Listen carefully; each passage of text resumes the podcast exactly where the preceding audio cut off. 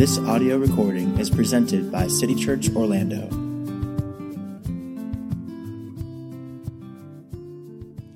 Our scripture this evening comes from James chapter 5.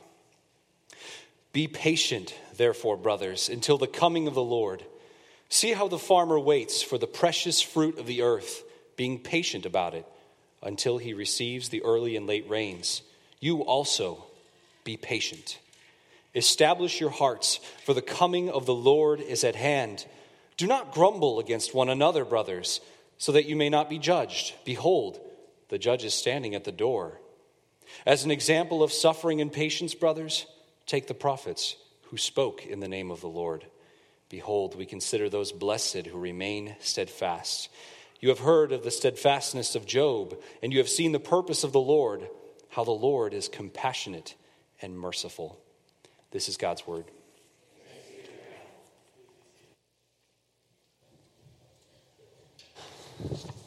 Good evening, City Church. Uh, it's been a while since we were all gathered together at night for city worship. Uh, my name's Ted Sin. I'm one of the pastors here. Uh, I'm glad that you found us uh, tonight. I heard there were a few folks that showed up at 10 o'clock this morning at the Sonesta. Uh, they were given a little flyer indicating that we'd be here tonight. I hope um, that you made it. If not, maybe they'll find us uh, next week back at the Sonesta um, at 10 o'clock. A little update on me. Um, uh, last week, I thought I was around 50% um, in return from uh, the trip around the world that Rue took me on. But as it turned out, I was closer to 20%. And I only know that now because I've gotten about 60% of myself back and I'm not there uh, yet. I was so tired uh, one day driving my family on I 4, I had to pull over and ask Trisha to drive because I was so exhausted and just sitting in that chair um, just about put me to sleep. And Trisha said within five seconds I was snoring in the passenger seat. Um, I'm such a poor shepherd and city group leader that on Tuesday night, we were sitting there talking about the trials sermon, and I knew that I was done. You know, you get that feeling when you sit in a big leather chair that at any moment you're going to just be gone.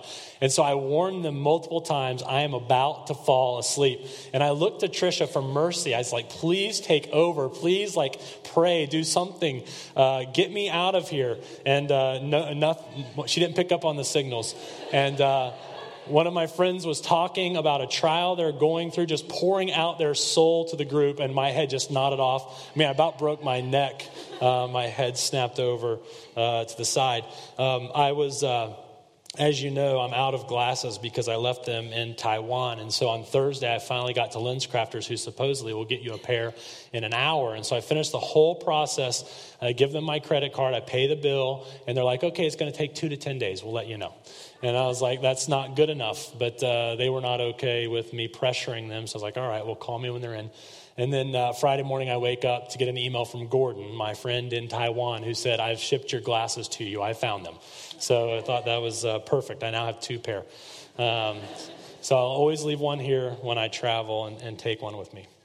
So even uh, in this sort of different space and in this different time, um, we, the body of City Church, we are gathered together and we're going to just continue on in our series uh, through the book of James. As you know by now, we're going thread by thread or, or theme by theme. And what I mean by that is this that there are a handful of major themes in the book of James.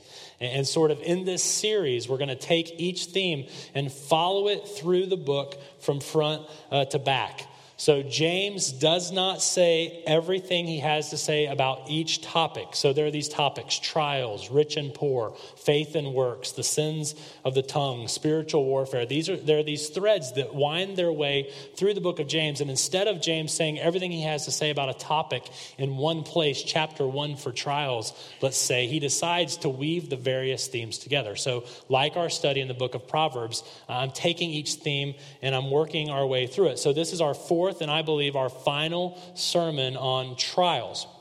So, for example, we studied chapter 1, 1 through 4. Then we studied chapter 1, 5 through 7, or, 8, excuse me.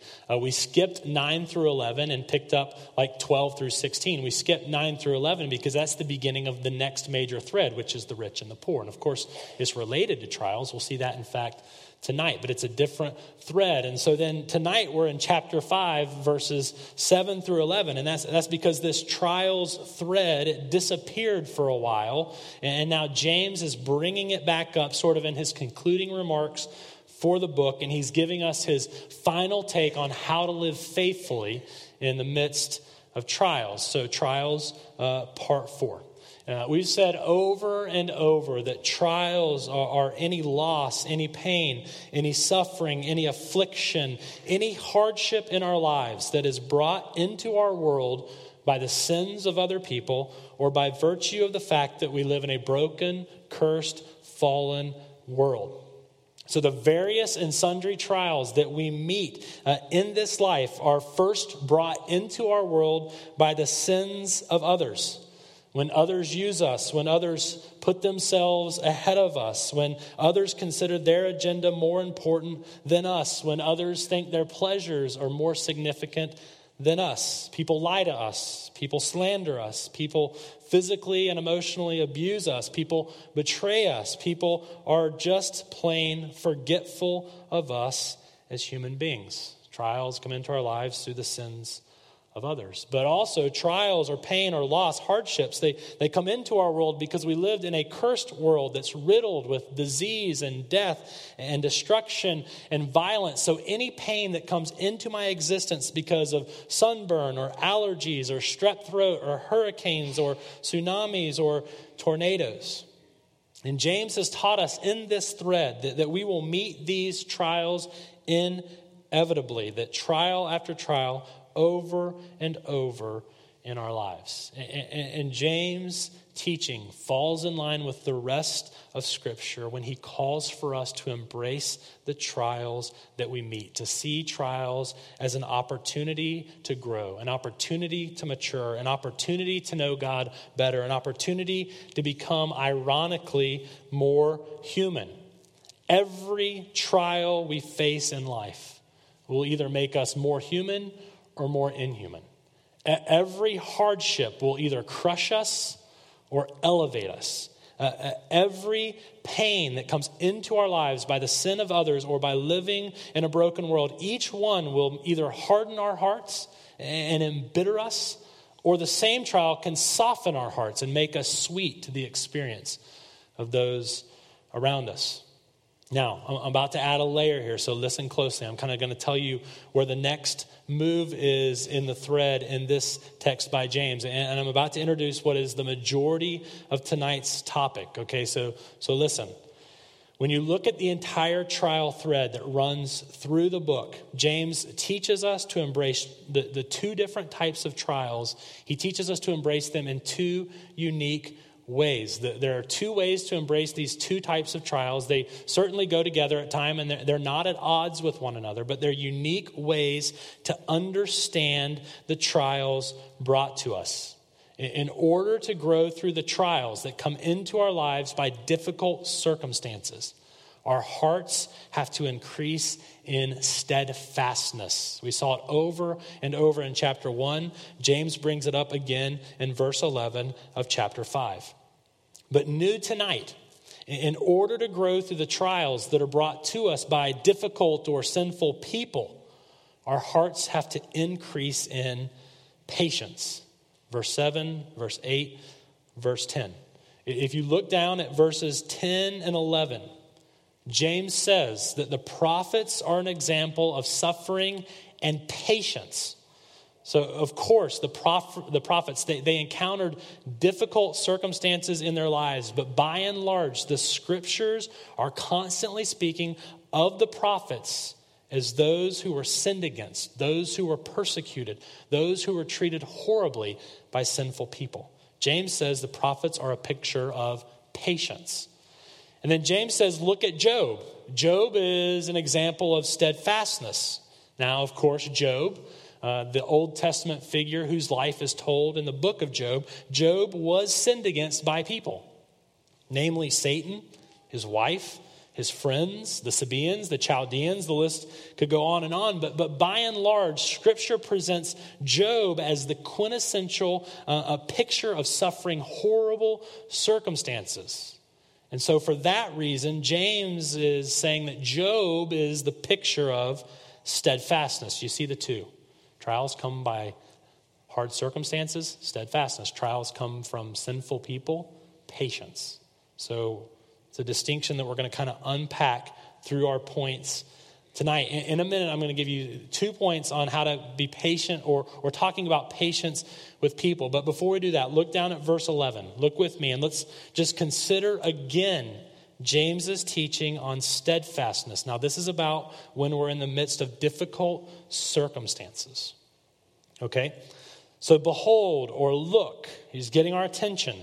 We consider those blessed who remained steadfast. So, so blessed is not necessarily a term about our emotional state, like being happy. Blessed is an objective term describing our state before God. So, so James is saying we consider fortunate. We consider having the favor of God. We consider as one under the smile of God those who remain steadfast in trial.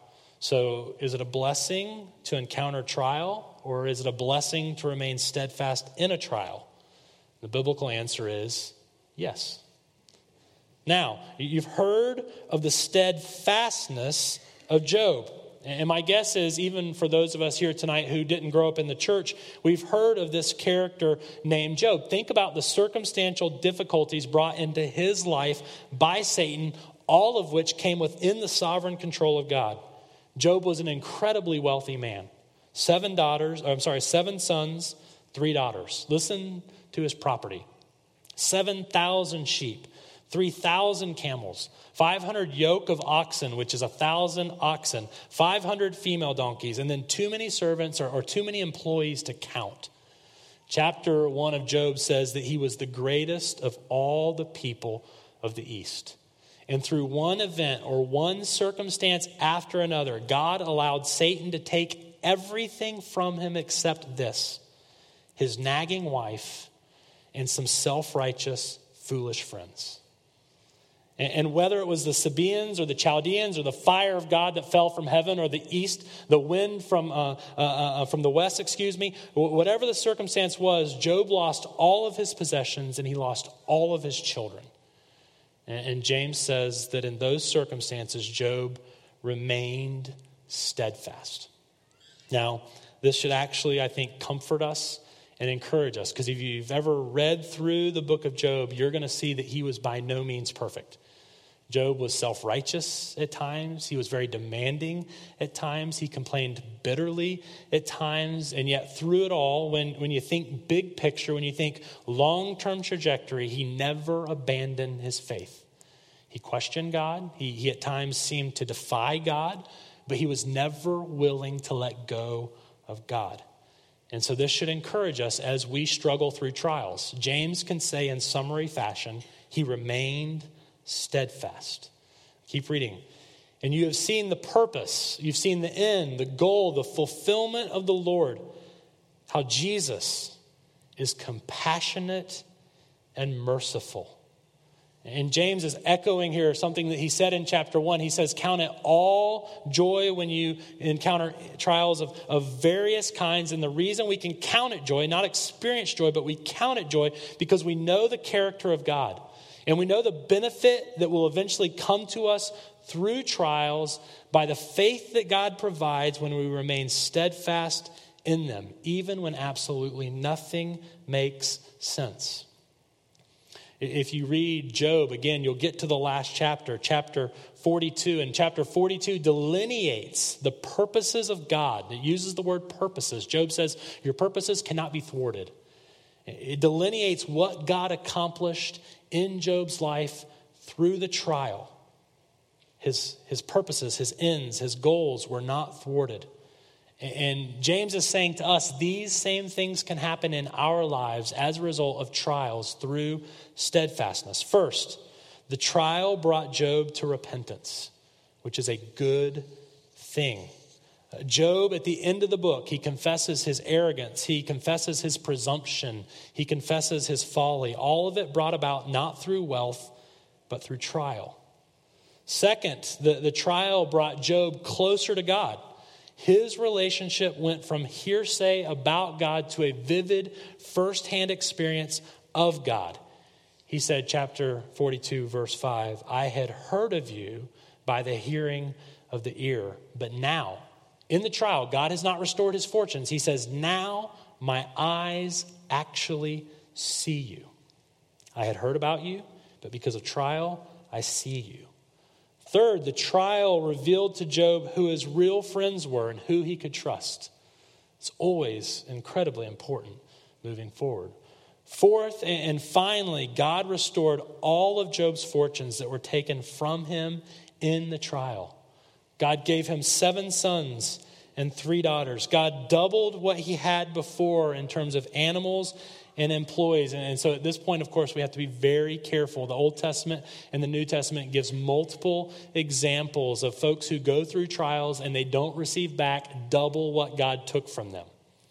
But what the scriptures do say is this everything that we proactively give and sacrifice for the sake of Jesus' kingdom and everything we lose in a trial that advances Jesus' kingdom will be given back to us a hundredfold in God's timing. The scriptures seem to be clear for most of us that a hundredfold restoration is in the new heavens and the new earth, that place where we can have untold fortunes and not worship them more than Jesus that place where we can enjoy incredible material blessings and not think they are more important than the one who gives them to us. And so, in these trials that were brought about by disastrous circumstances, okay, so think about our lives from, from cancer in our bodies to, to cancer claiming the body of a loved one, um, from a tree falling on your house to a child falling out of a tree, um, from mold that brings corrosion to your house and corruption to your lungs. In all of these, James says, remain steadfast. Know the character of God. He is compassionate and he is merciful. His good and loving purposes will be accomplished. And so trials come into our life by difficult circumstances, and James' call is for steadfastness. Let's turn the corner and let's talk the rest of our time about patience, what it is that James is calling forth from our hearts with difficult people. Just look down at the text, it's incredibly redundant.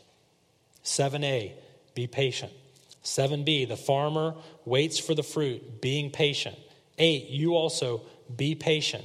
Uh, verse 10, the prophets are the example or the picture or the pattern of suffering and patience. So, two thoughts on patience. First, the posture of patience, and second, the power for patience. First, the posture of patience, and then second, the power for patience. Okay? In summary, talking about the posture of patience called forth by Job, he, or excuse me, James. Uh, James is going to teach us that regardless of where the offense comes from, and regardless of the size of the offense, the call for the believer is the call to patience. The word patience is probably best translated as it is translated in the older translations, where, where, they use a word that's not part of our nomenclature. They, they translate this word long suffering. This is a Greek compound word with two words put together. You guessed it, long and suffering. And James say, says when we are sinned against by others, when others' sin brings trial into our lives, our posture towards them and to what is happening in our lives is long suffering, slow to anger, slow to revenge, absorbing evil, turning the other cheek, going the additional mile, grace, mercy, forgiveness, love. If you look down at your text, so go, go ahead. I'm going to kind of rifle through a few things. You're going, you're going to see that James makes references to sins against believers from outside the family of faith and from inside the family of faith. He's going to mention offenses that are rather massive and some that are really minor and only slights against us. So look, let's look at these. Look at verse 7. He says, Be patient, be long suffering, therefore, brothers and, and sisters. If you look at verses 1 through 6, you'll know why he put the word therefore in the text. This is the context that he's calling for patience or long suffering in. He's saying in verses 1 through 6, I told you about this. And then verse 7, I'm asking believers, therefore, in this context, to be patient. So if you read 1 through 6, which is part of the rich and the poor thread that we're going to pick up later, you read in verses 1 through 6 of non Christian, wealthy business owners oppressing the scattered, dispersed people of God. This is the context. Non Christian, wealthy business owners are becoming filthy rich through fraud and extortion. They're living in luxury and self indulgence, and they're not paying a fair wage to their workers. They condemn their workers and they say that the worker deserves the treatment they're getting. Uh, James says that the poor are literally going to the slaughter through poverty, and the non Christian business owners are growing fatter and fatter. And James says in verse 7 Be long suffering, therefore, or in this context, brothers and sisters, where you've been defrauded, where you've been oppressed where you've been cheated, where you've been murdered. Be patient. Be long suffering. But, but look down, look down to verse 9. Look at this. There's an offense that's, we're going to assume, is rather small, and we're going to assume that the context, we know the context is the community of faith. Look at verse 9. Do not grumble against one another, brothers and sisters. So now James is talking about offenses that happen inside the community of faith. He says, uh, brothers and sisters, which is his customary address for believers. And, and he says, one another, which is a phrase that's used over and over in the New Testament to describe the interdependent life that we live together. And instead of saying for a fifth time uh, something positive like be long suffering, he says negatively, don't grumble, don't sigh don't groan. Don't complain. Don't hold a grudge. Don't nitpick. Don't gripe. I mean, when do we do this? When do we groan instead of scream bloody murder? We groan and we pick and we gripe and we complain when something minor is done to us, when we perceive that a minor offense has happened to us. Maybe something we can't really prove in the court of law. So instead of speaking out about it and speaking up about it, we, we grumble, we murmur, we gripe, especially within the context of our family or the community of faith. James is saying in trials, when pain is caused in our lives by the sin of others, regardless of the origin, regardless of the magnitude of the offense, whether a minor slight or a massive oppression, he calls for patience, long suffering, slow to anger, no grumbling, no revenge. Now, again, think back to verse 10. He says the prophets are an example of suffering and patience when they spoke in the name of the Lord. And we, we could be here all night. There's multiple of you in here that know more about the prophets than I do. And we could recount episode after episode after episode in the lives of the prophets. It's hard to know exactly which prophet James has in mind here, but he's talking about massive offenses that come from within the community of faith. Maybe he's thinking about Isaiah God told Isaiah from the very beginning of his ministry that he would preach the gospel for two to three decades. And he tells him from the very beginning no one is ever going to repent and believe. And in fact, you read in Isaiah that his audience not only did they not receive him and his message, they scorned him, they mistreated him, they persecuted him. Eventually, they cut him in half and in that affliction, in that suffering, coming from the body of faith, James says, be patient. Maybe James has Jeremiah in mind. Jeremiah was told to prophesy to the Israelites that Nebuchadnezzar, the Babylonians, were an instrument in his hand to chasten them, and that they should just give in and surrender and be deported. And of course, the Israelites said, You're nuts. We're going to fight against them. And what do we know happened?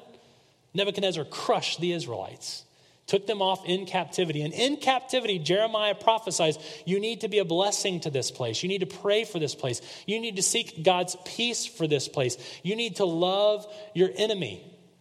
The men from Jeremiah's own hometown try to chase him down and kill him because he's preaching what is in their minds treason. James says, in that context, be long suffering. Maybe he's thinking about Hosea. You, you, remember Hosea, right? He tells Hosea, God tells Hosea, in order for you to understand my experience and what it's like being God to Israel, what it's like being the husband of the church, he tells Hosea, I want you to marry Gomer. I want you to marry a prostitute. And I want you to know that she's going to continually and repeatedly run from you, cheat on you, not appreciate you. And God tells Hosea, I want you to continually go after her, continually bring her back, continually forgive her, continually provide for her, continually cover her. And in that, and I would call that suffering and hardship, James says, be patient, be long suffering. Regardless of the origin, regardless of the magnitude of the offense, the call in James is patience. Now, my guess is that almost every one of our hearts and every one of our minds is screaming bloody murder right now. Especially if we are going through trials that are being brought into us and upon us by the sins of others. If your heart and your mind is not right now saying, that's ridiculous, you can't possibly mean that. Are you absolutely crazy? If there's not someone here saying that or feeling that, it's either because you're not listening to what I just said, or, or, or, it's because maybe your mind and heart has already raced forward to our last point. Either you're asleep at this night version of city worship, or you realize and, and have begun to consider and have started to chew on the reality and maybe your heart is beginning to be warmed by the truth of the gospel. That the story of Hosea and Gomer is not really about Hosea and Gomer, nor is it ultimately about God and Israel, but it's about Jesus and his church. It's about Jesus and you. It is about Jesus and me. This call to patience, this call to long suffering, it is insane and it is impossible unless the gospel is absolutely true. Only if we realize, and to the extent that we realize that we are the unfaithful wife who has continually and repeatedly run away from, committed adultery on, has not appreciated her husband. And of course, I'm speaking here in the ultimate spiritual sense. Only when we realize that Jesus repeatedly and continually chased after us, pursued us, brings us home, feeds us, protects us, forgives us, loves us over and over, time and time again. Only then will we see this repeated call to patience as something that's actually quite logical, quite rational, and even possible. So that's the posture of patience. Let's look finally at the power for patience. Let's go back to the text. Let's study what James offers as the power for patience. There's two incredibly redundant ideas given over and over in our text. You don't have to be a well trained Bible scholar to pick up what they are. The first is the repeated call for patience, but the second idea that's repeated over and over is the imminent return of Jesus, the imminent arrival of our Savior in glory. Over and over in the text, James is going to call us to this patience that's so far beyond us. And he is, after every one of them, going to remind us or follow that up with an understanding of the coming of the Lord, of the return of Jesus, when we will see him face to face. This is the power for patience. Let's look at it. Verse 7 Be patient. Look what he says at the end until the coming uh, the parousia, the, the arrival, the presence of the Lord. He doesn't say be patient through this particular trial. He says be patient for your entire life until the Lord comes back. And he's talking about Jesus' second coming. He's talking about that time when Jesus will come and he'll consummate his kingdom. Jesus will come and he will usher in a reality for you and I that are his brothers and sisters. And in this reality, there'll be no trials, there'll be no pain, there'll be no loss. There will only be eternal flourishing in the new heaven and the new earth. And all of this is given to us by mercy and grace and forgiveness because of his long suffering because he is slow to anger, because he does not revenge and avenge himself against us, but he loves us. Verse 8 Be patient, establish your hearts. For, since, because the coming, the parousia of the Lord is at hand, it's near, it's close. J- James joins the other New Testament writers, and, and they believe what Jesus himself taught. Jesus said, No one knows when I'm going to come back. But, but Jesus also said it can happen at any time. And we therefore are encouraged by Jesus, by Paul, by Peter, by James to be ready, to watch, to wait, to keep our eyes on the horizon, to hope, and to pray for it. One out of every 13 verses in the New Testament is about the second coming of Jesus. That means one out of every 13 seconds, one out of every 13 minutes, one out of every 13 hours is to be given to the contemplation of watching and waiting and hoping and seeing that Jesus is going to come back. And what difference does that glorious return of my gracious Savior have to do with here and now? It has everything to do with here and now. And so, Jesus, his return, it is the next major event of history, and it can happen at any moment. And James says it's at hand, it's close. Verse 9 I told you James was redundant. Do not grumble, so that you may not be judged. Behold, look, see, consider. The judge is standing at the door. Again, he's at the threshold. He's standing, so he's not crossing, but he's standing. He's there. He could enter at any time. And this is very sobering, but, but more specifically, James reminds us that part of the work Jesus will do when he returns is the work of judgment. James says that when Jesus comes back, he will separate the sheep from the goats, believers from unbelievers. His judgment will be based on a person's faith or lack of faith. His judgment will be based upon uh, a person's belief in the gospel or a lack of belief in the gospel. His judgment will be based on the resultant fruit or the lack of fruit in someone's life based on their faith. We're going to study the faith works, faith fruit thread significantly. That's a major thread. We're going to pick up on it.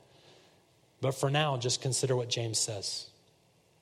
He says that when the judge returns, if the fruit of our lives is generally characterized by impatience and grumbling, if we have an unforgiving heart, a merciless spirit, an absence of grace towards others, if Jesus comes back and doesn't see the gospel in increasing measure going through us to other people, he'll know that we as people have never actually received the gospel and we will be judged and condemned.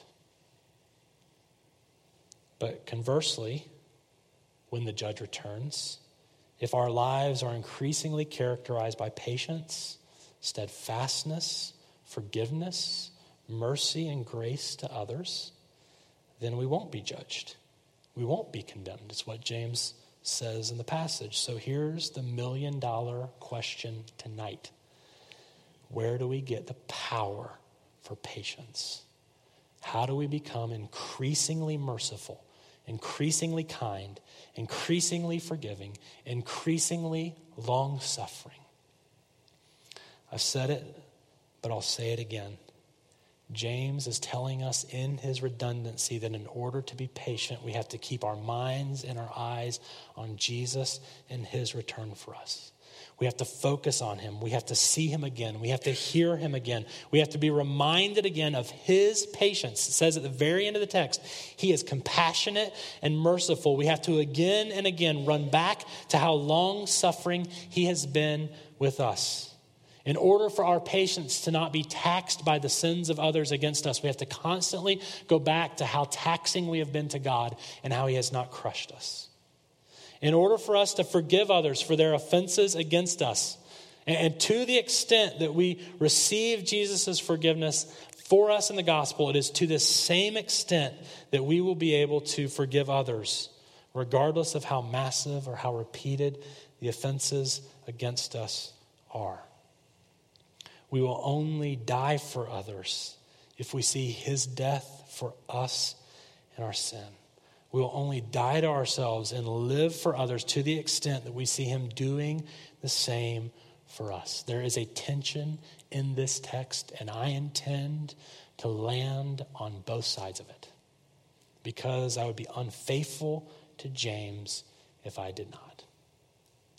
I actually think that James has in his mind and in his heart a particular teaching of Jesus when he writes this text. I think that James has a particular parable of Jesus in mind when he writes this text. There's too many vocab words, there's too many themes, there's too many ideas that run between Matthew 18 and James 5 for it to not be true.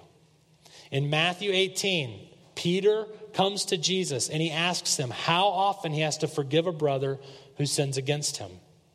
And Jesus' answer there's no limit, there's no cap, there's no number you hit and you can stop forgiving.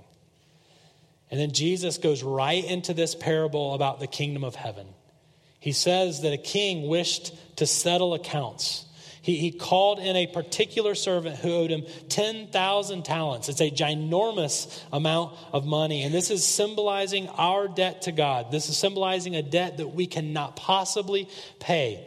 And it says that the servant could not pay, and that the king said for him to be sold with his family so that the king could get some sort of restoration in the deal. And the servant fell on his knees and he begged for mercy. Same word as verse 11. He said to the king, Have patience, be long suffering with me, and I will pay you everything. And it says that the king had compassion for him. Verse 11 of James, and he released him and he forgave that massive debt. But then the servant, forgiven the 10,000 talents, went out and he began to look for those who owed him money, those who had a debt with him. And he found a servant that owed him a hundred denarii, nothing compared to 10,000 talents, but, but a third of a year's salary. And shockingly, shockingly considering what he just experienced from the king.